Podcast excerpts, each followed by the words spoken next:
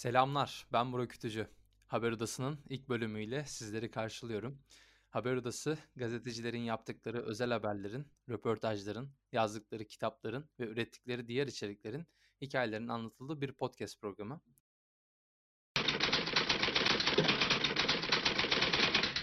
All the President's Men.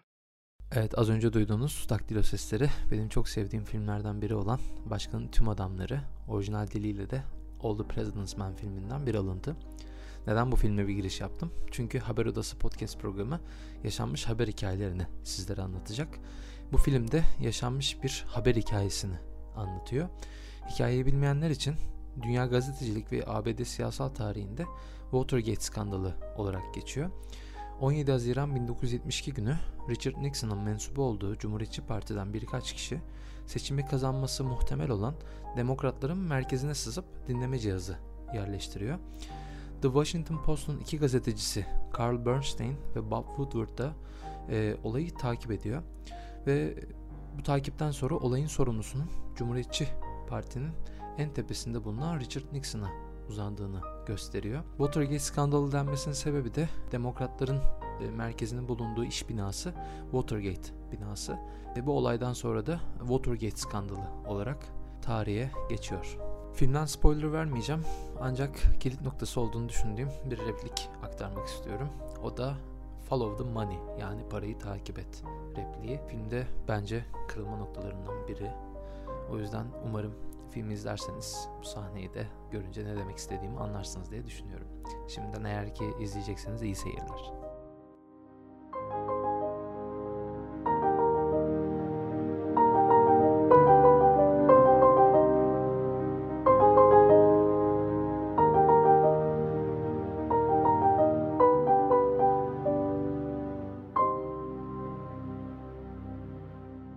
Bölümümüzde Ocak ayının ilk haftasında yayınlanan Hayatımın Haberi kitabının yazarı Serdar Akinan'la konuşacağız. Bu kitap geçmişte yaşanan olaylara ışık tutarken medyanın, siyasetin, diplomasinin, istihbaratın gölgedeki dünyasını anlatıyor bizlere. Tabii bu dünyayı anlatırken Serdar Akinan'ın 30 yılı aşkın mesleki kariyerinden ilginç hikayeler de yer alıyor. Özellikle öyle bir hikaye var ki Akinan ve Erdoğan arasında geçen gündemde epeyce yer aldı son dönemde. Bu hikaye için e, 2004 yılının Aralık ayına doğru gideceğiz. Ancak sözü hikayenin kahramanı Serdar Akinan'a vermek istiyorum öncelikle 2004 yılına ilerlemeden önce. Serdar Bey hoş geldiniz. Merhabalar, kolay gelsin. Sağ olun. Nasılsınız, iyi misiniz? Gayet iyiyim, teşekkür ederim. Güzel bir İstanbul sabahında sizin sorularınızı yanıtlamak için oturdum koltuğa dinliyorum sizi. Çok teşekkür ederim bana zaman ayırdığınız için öncelikle. Estağfurullah, ne demek. Ben de şu anda İzmir'den herkese sesleniyoruz. Ee, Serdar Bey de sağ olsun kırmadı beni, ee, zaman ayırdı.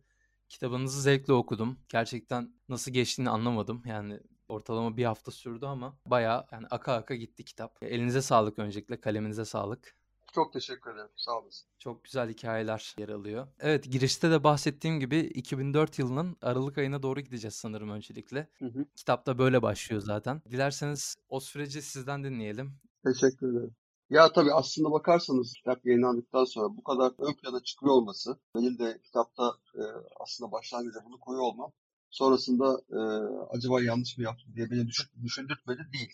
Çünkü e, yani bu 30 yıla yayılan serüvende yani gazeteciliğe başlamam, polis muhabirliği sonrasında başıma gelen onca şahit olduğum onca şeyin arasında bu sadece bir ufak detay aslında. Kitabın bütünlüğüne baktığınızda da böyle görülüyor.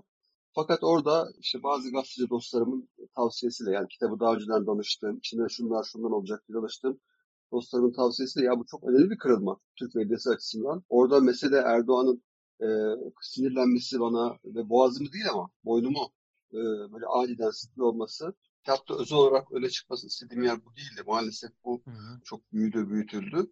Çünkü oradaki e, o hadiseden daha önemlisi aslında Başbakan Sözcüsü ve daha da önemlisi Yeni Şafak Genel Yayın Yönetmeni'nin aslında yani işte 2004 yılı 2001'de 2002'de iktidara gelmişler ve henüz medya eski gücünü koruyor ve o tarihten sonra zaten arka arkaya hem askerle hem büyük sermayeyle arka arkaya ciddi sıkıntılar yaşadılar. Yani adeta bunu görürcesine yani biz orduyla bir şekilde anlaşırız. Ama burada mesela medya. Yani medyanın, medya patron, patronluğunun, sahipliğinin halledilmesi gerekiyor dedik. Kaldı ki bugün Türkiye'de medyanın %95'ine neredeyse hakimler. Bu noktaya geldi. Ya bence kritik olan şey aslında oydu. O konuşmaydı yani. Anladım. Açıkçası görüşünüzü çok merak ettiğim bir durum. Sıkılan sizin boynunuz muydu yoksa medyanın boynu muydu? Bir İşaret geldi. bir şeydi aslında. İşaret Aha, bir şeydi. işaret bir şeydi. Yani evet bir sembolik anlamı var ama ya Hı o sonrasında hani medya ile olan ilişkilerinde evet Türk medyasında nihayetinde cendereye aldı, ele geçirdiler. Evet, kesinlikle. Peki davet edildiğiniz planlı bir başbakan programında size bir soru izni verilmiyor. Tabii bu planlı değildir diye düşünüyorum ben de ama ardından yaşanan bu boyun sıkma olayı spontane gelişen bir gözdağı sanırım, değil mi? Ya şöyle bir bir basın toplantısında veya davet edildiğiniz bir gezide size soru hakkı verecekler diye bir kural yok. Vermeyebilir. E, Tabii ki. O kişi siyasetçi olur, iş adamı olur. Hı. Onun takdiridir. Yani siz soru sormak istersiniz tabii ki. Evet. Ama hani sonrasında onun ben planlı bir şey olduğunu düşünmüyorum. O hakikaten bence Hı bir birikmiş bir şey vardı. Çünkü o dönemde biz çok sert muhalefet ediyorduk. Evet. Ve o aslında yani hazır görmüşken uyarısını yapmak istedi bence. Evet. Siz o dönem SkyTürk Genel Yayın Yönetmeniydiniz ve Evet, muhalif evet. yayınlar yapıyordunuz. Bir iki Evet. programınız vardı. E, kitapta da bahsettiğiniz programlar bunlar.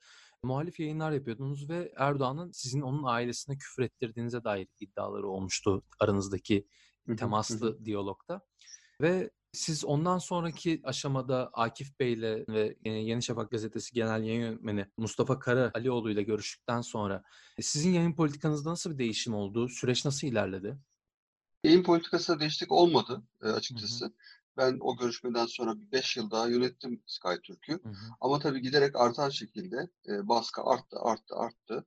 Nihayetinde Çukurova grubu da çok zorda olan bir gruptu. Çok ciddi Evet. banka krizlerinden sonra başta bankaları kaybetmiş, TMSF birçok yapısına el koymuş. Dolayısıyla o taziyi önce grup, e, sonra ben hissettim ve nihayetinde zaten işten çıkartıldım. Yani o gayet beklenen bir e, süreçti aslında. Ama ben yayın çizgimi bozmadım. Yani bu muhalif tavır hep son güne kadar devam etti. Baskıların artmasından dolayı sanırım 5 sene sonunda artık sizde de bu patlak verdi.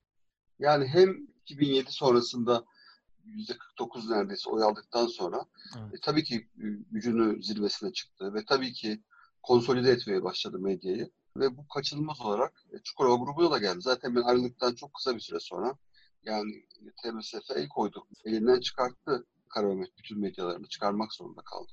Evet ne yazık ki. O dönemde tabii daha öncesinde TMSF Uzan grubuna da keza el koymuştu. Hı hı. Ee, o Evet. dönemde AK Parti'nin biliyorsunuz Erdoğan ilk iktidara geldiğinde biz medyayla savaşarak iktidara geldik demişti. Bu savaşta galip çıkabilmek için de sanırım her şeyi yaptı. TMSF ile el koyulan medya kuruluşları da bunların başında geliyor sanırım medyayla olan savaşta. Evet. Peki bugün olsa yine aynı yayın politikasına devam eder miydiniz? Tabii tabii kesinlikle. Yani Ederdiniz. benim işim bu gazetecisin. Tabii ki ne Hı hı. yapacaksın? Yani e, Evet. tersini düşünmek ya, anlamsız olurdu. Evet. Daha önceki bir konuşmamızda da gazeteciliğin basın bültenine dönüşmemesi gerektiğinden bahsetmiştiniz. Onunla da ilgili birkaç bir şey de eklemek ister misiniz? Ya şöyle yani hakikaten gazetecilik dediğiniz şey muhalif olmaktır. Yani dünyada da böyle yani sistemi denetleyen iki şey var. Bir Evet. tanesi yargı, diğeri basın, medya. Medya sermayesinin yapısı tabii ki çok önemli. Yani medya dışındaki alanlarla iştigal ettiğinde, yani madenleri olduğunda, yani bankaları olduğunda, yani ticaret yaptığında ve vesaire e, sizi iktidar o yönlerinizden sıkıştırıp gazeteciler üzerinde baskı kurmayı başarabilir. Ama ne olursa olsun gazetecilerin görevi o muhalif yayını yapmak, o soruyu sormak ve araştırmak, yolsuzlukların üzerine gitmek. Kaçınılmaz olarak eğer bunu yapmıyorsanız sizinki bir basın bülteninden ibarettir yaptığınız şey. Yani o açılışı yaptı, bu lafı etti, bunu etti, bunu yaptı şeklinde geçer. Bu da gazetecilik değildir zaten. Bir halkla ilişkiler faaliyetidir. Çok haklısınız. Yani Fahrettin Altun'un yapması gereken işi şu anda ele geçirdiği medya kuruluşları gerçekleştiriyor. Tabii. Sizin bu Cihangir'deki görüşmeniz, Başbakan Sözcüsü, e, basın danışmanı Akif Bey ile görüştükten sonra kişisel olarak belli yani tehditler aldınız mı ya da kurum içerisinde patronlarınızla aranızda gerilim yaşandı mı? Background'da neler Yok oldu olmadı. planda? Yani şöyle olmadı. Bir teklif falan almadım ama Hı hı. şöyle yani ilerleyen tarihlerde baskı arttı dediğim gibi. Ben de zaten bunu hissettim. Yani hı. artık öyle bir noktaya geldi ki ben gidip Yani artık ben bu koltukta oturmayayım. Çünkü Evet. e, cam piramitte oturup dışarı taş atıyorsun. Evet. E, dolayısıyla bu zaten sürdürülebilir bir şey değildi. Ama özel olarak bana bir tehdit falan bir şey olmadı. Anladım. Şimdi kitabınız yayınlandıktan sonra Ocak ayının ilk haftasında birçok haber kuruluşu bu olayla ilgili hemen haber sitelerine, manşetlerine taşıttılar bu haberi. Siz ilk gördüğünüzde ne hissettiniz yani kitabın bu kısmının haber olması? Yani e, doğal, bu, yani magazinsel Tabii. öne çıkarmaları ama yani bugün mesela bugüne kadar okuyanlarla ilgili konuştuğumda kitabı okuyan arkadaşlarımla, eş dostlar hepsi aynı şeyi söylüyor. Yani kitabın bütünlüğüne baktığında ya hakikaten yani bu ülkede gazetecilik yapmak isteyen gençlerin okuması gereken bir kitap diyorlar. Bir yandan işte bir gazetecinin 30 yıllık e, hayatında savaşlar, çatışmalar, işgaller, cinayetler yani birçok o kadar çok şey var ki yani bunların konuşuluyor olması daha kıymetli olur diye düşünüyorum. Ama sorun değil. Sonuçta kitap zaten Tabii. bunun için var. Yani 10 Tabii yıl ki. sonra da olsa birileri okuyacak ve diyecekler ki ya bu kitap eğer hak ettiği yerdeyse Evet. e, iyi bir kitaptı diyecekler diye düşünüyorum. Gerçekten son zamanlarda okuduğum en iyi kitaplardan biriydi. Elinize sağlık dediğim gibi. İçerisinde yani bir gün Irak'tayım, bir gün Avusturya'dayım, bir gün İspanya'dayım. Hı Yani hı. kitap aynı zamanda bir seyahat de. Şimdi Tabii, e, tabii. kitabın ikinci başlangıç kısmına geçelim. Çünkü dediğim gibi iki başlangıç var. O da sizin polis muhabiri olarak gazeteciliğe başlama Hı hı, hı hikayeniz. hı. Ki bence bu ibretlik bir hikaye. O dönemde meslekte bu tarz başlangıçlar yaygın mıydı? Günümüzde çok yaygın gibi durmuyor. Çünkü alaylı olarak böyle işe başlama heyecanı, gazetecilik heyecanı çok fazla yok gibi. Siz ne dersiniz?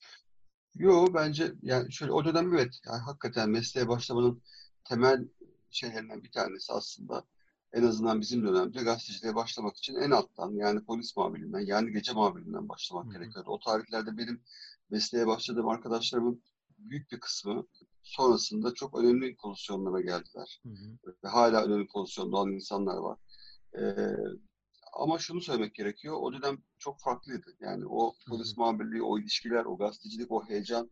Şimdi onu ben görmüyorum. Böyle bir yapı olduğunu düşünmüyorum şu anda. Öyle çok konforlu bir işten bahsetmiyorsun. Yani işte basın toplantısı var da arabaya attım gideyim saat 10'da sana güzel kahve işte çörek ikram etsinler ve sen işte e, rahat rahat o konforlu e, otel e, salonlarında sorular sor. Sonra gel e, haberini yaz, fotoğrafları ver falan. Böyle bir dünya yok tabii şeyde polis muhabirliğinde. Çok zor. Evet.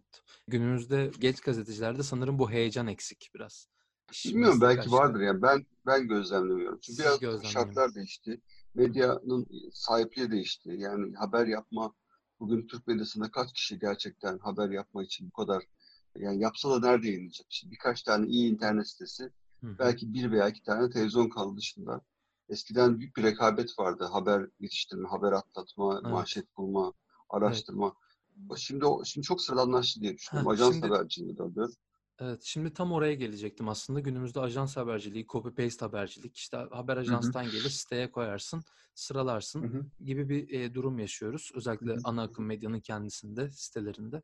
E, polis adliye muhabirliği, ben de gazetecilik okurken bize öğretilen yani en önemli gazetecilik alanı diye öğretildi.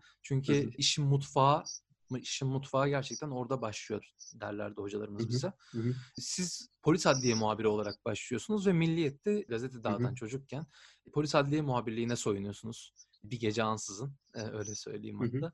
O dönemden bu döneme hala değişmeyen polis adliye muhabirliğinde çok fazla değiştiğini düşündüğünüz bir şey var mı? Ya eskiden dediğim gibi rekabet vardı ve hı. haber atlatmak çok önemliydi. Yani biz e, kol kola çalışırdık e, bütün arkadaşlarımızla, bütün gazete muhabirleri yan yanaydık e, Evet. gece gece sabaha kadar. Ama bir haber atlatma, yani bir haber geldiğinde o habere hep birlikte gidip e, hepimiz farklı açılardan fotoğraf çekip hepimiz o sağlık fotoğrafı gerekiyorsa onu ele, ele geçirmek için yarışırdık. Şimdi bakıyorum işte geçen yıllarda bir şey vardı. Dolmabahçe'de bizim oluşturduğumuz bir çay ocağı vardı. Sarayın, Dolmabahçe Sarayı'nın hemen yanında. Bu tabii çok yakın zaman değil ama bundan yıllar önce şöyle bir şeye tanık oldum. İşte diyelim ki televizyonların gece muhabirleri, herkesin altında bir araba var. İşte gazetelerin muhabirleri. Bir olay patlıyor. Sadece bir araba gidiyor. Bir kamera ve bir foto muhabiri gidiyor. Ben de sordum yani niye bir kişi gidiyor falan diye. Yani herkes gitmesin işte bir kişi gidiyor. Sonra onu aramızda dağıtıyoruz görüntüyü. Ben kalıverdim böyle. Yani bu nasıl bir şey? Rekabet yok, haber atlatma heyecanı yok.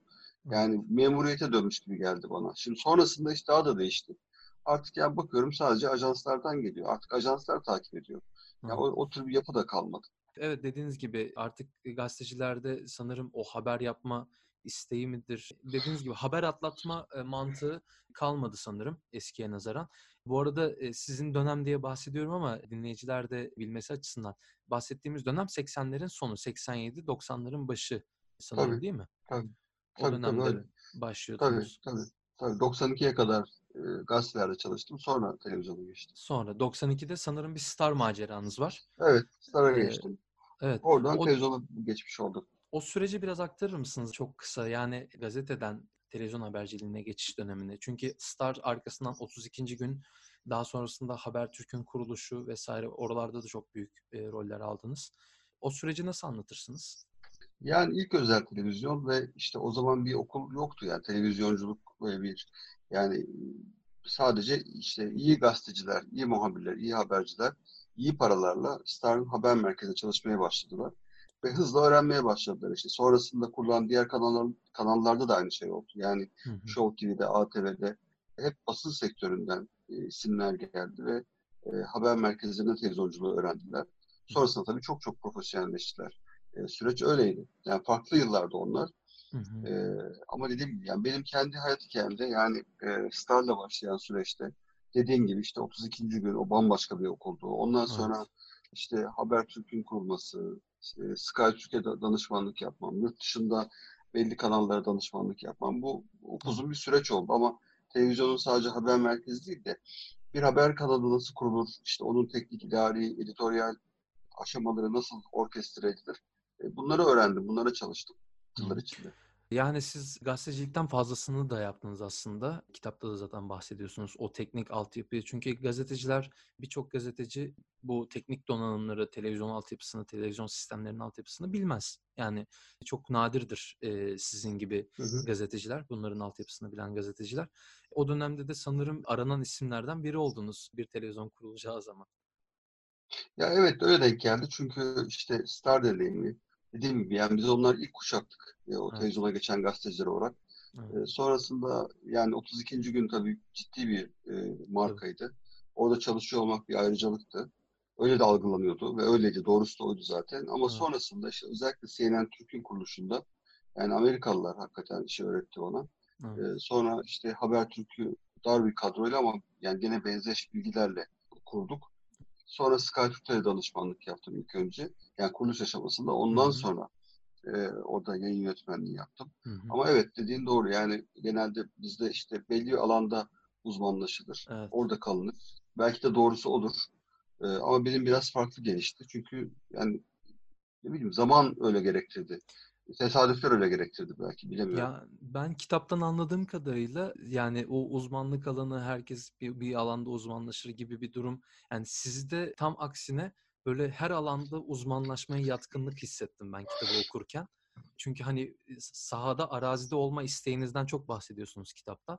Ve Hı bu hı. sanırım biraz da sizin merak duygunuzdan kaynaklanan yeni bir işin içerisinde bulunmayı seviyorsunuz sanırım. Evet yani gazetecilik meraktır zaten. Yani Evet, merakın yoksa bu işi yapma. evet kesinlikle. Peki kitapta 32. gün için hayatımın en güzel yılları diyorsunuz. Hı hı. Gazetecilikten te- televizyonculuğa geçişinizdeki ikinci aşamalardan biri ama e, en güzel aşamalardan biri. Mehmet Ali Birant'la beraber çalıştınız. 32. günle ilgili özel birkaç bir şey aktarmak ister misiniz? Yani e, tartışmasız benim için en büyük okuldu. Hı E, hı. çünkü çok iyi bir ekipti. Yani sadece e, yani sadece e, habercilik değil, belgeselciliği de yani belgesel en iyi belgeselleri yapan ekip oradaydı. Hı. Hakikaten çok şey öğrendim ama herkes bir yana bir an çok farklıydı. Yani bir an kadar insanın önünü açan, bir an kadar çalışkan, e, bir an kadar tutkulu, eğlenceli ben bir gazeteci tanımadım hayatımda. Hakikaten çok özel bir yeri var bende. Rahmetlinin. Allah e, gani gani rahmet eylesin bu arada. Tekrar almış Evet, olalım tekrar almış olalım. Toprağı bol olsun, ruhu şad olsun. O dönem sanırım Cüneyt Özdemir'le beraber iyi işler yapıyordunuz. Bir takım oyunu vardı Evet, 32. günde. E, tabii, Siz de bu tabii. takımın önemli oyuncularındandınız. Orada sanırım bir dünyaya gezme fırsatınız da oldu. Birant'la beraber ve diğer ekip arkadaşlarınızla beraber İlginç bir Evet. an var mı, eee, gezilerden ya da ofis içerisindeki, eee, o yıllardan?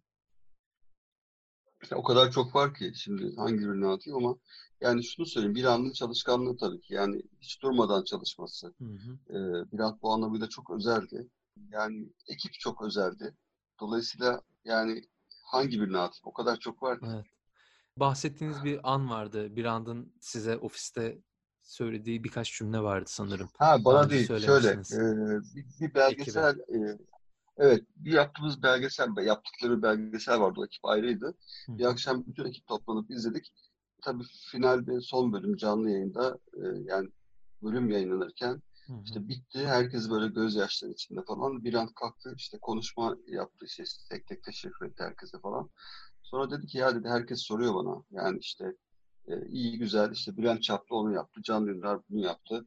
İşte Cüneyt Özdemir şunu yaptı. Peki sen ne yaptın? Vallahi ben sizi buldum dedi. Ee, çok onurlandırıcı, onurlandırıcı bir ki doğruydu. Yani o o Evet. insanları bulup önünü açmak bence e, hem mütevazi hem çok yani çok onu özel kılan e, Özel bir kılan. meziyet diye düşünüyorum. Evet. Kesinlikle yani Mehmet Ali Birand'a yakışan Evet. mütevazılıkta bir cevap oldu. Şöyle devam edeyim. 32. gün gazeteciliği şu anda Türkiye'de ne kadar mümkün değilse neden? 32. gün gazeteciliği tabii ki mümkün. Herkes istediği zaman istediği şekilde çalışıp o seviyeye çıkabilir. Mesele onu yapmak değil, onu yayınlamak. Türkiye'de artık öyle bir hale geldi ki televizyonda yapsan rütük var. Gerçekleri yansıtmaya kalksan. Hadi televizyonda yapamadın, bir gazete yapıyorum desen yapacak gazete yok.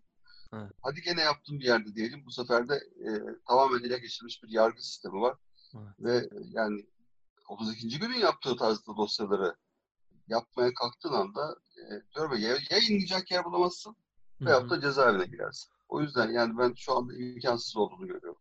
Evet, doğru söylüyorsunuz. E, bir de şöyle bir durum var. Sosyal medyada bile yapmaya kalksanız işte kendi Ha, onu söylüyorum. platformunuzla Onu yani söylüyorum. evet Tabii evet tabii. Aynen. sosyal medyaya erişim Tabii. yasakları, Tabii. kısıtlamalar, kontroller Tabii. e, o da Tabii. tabii çok büyük bir engel.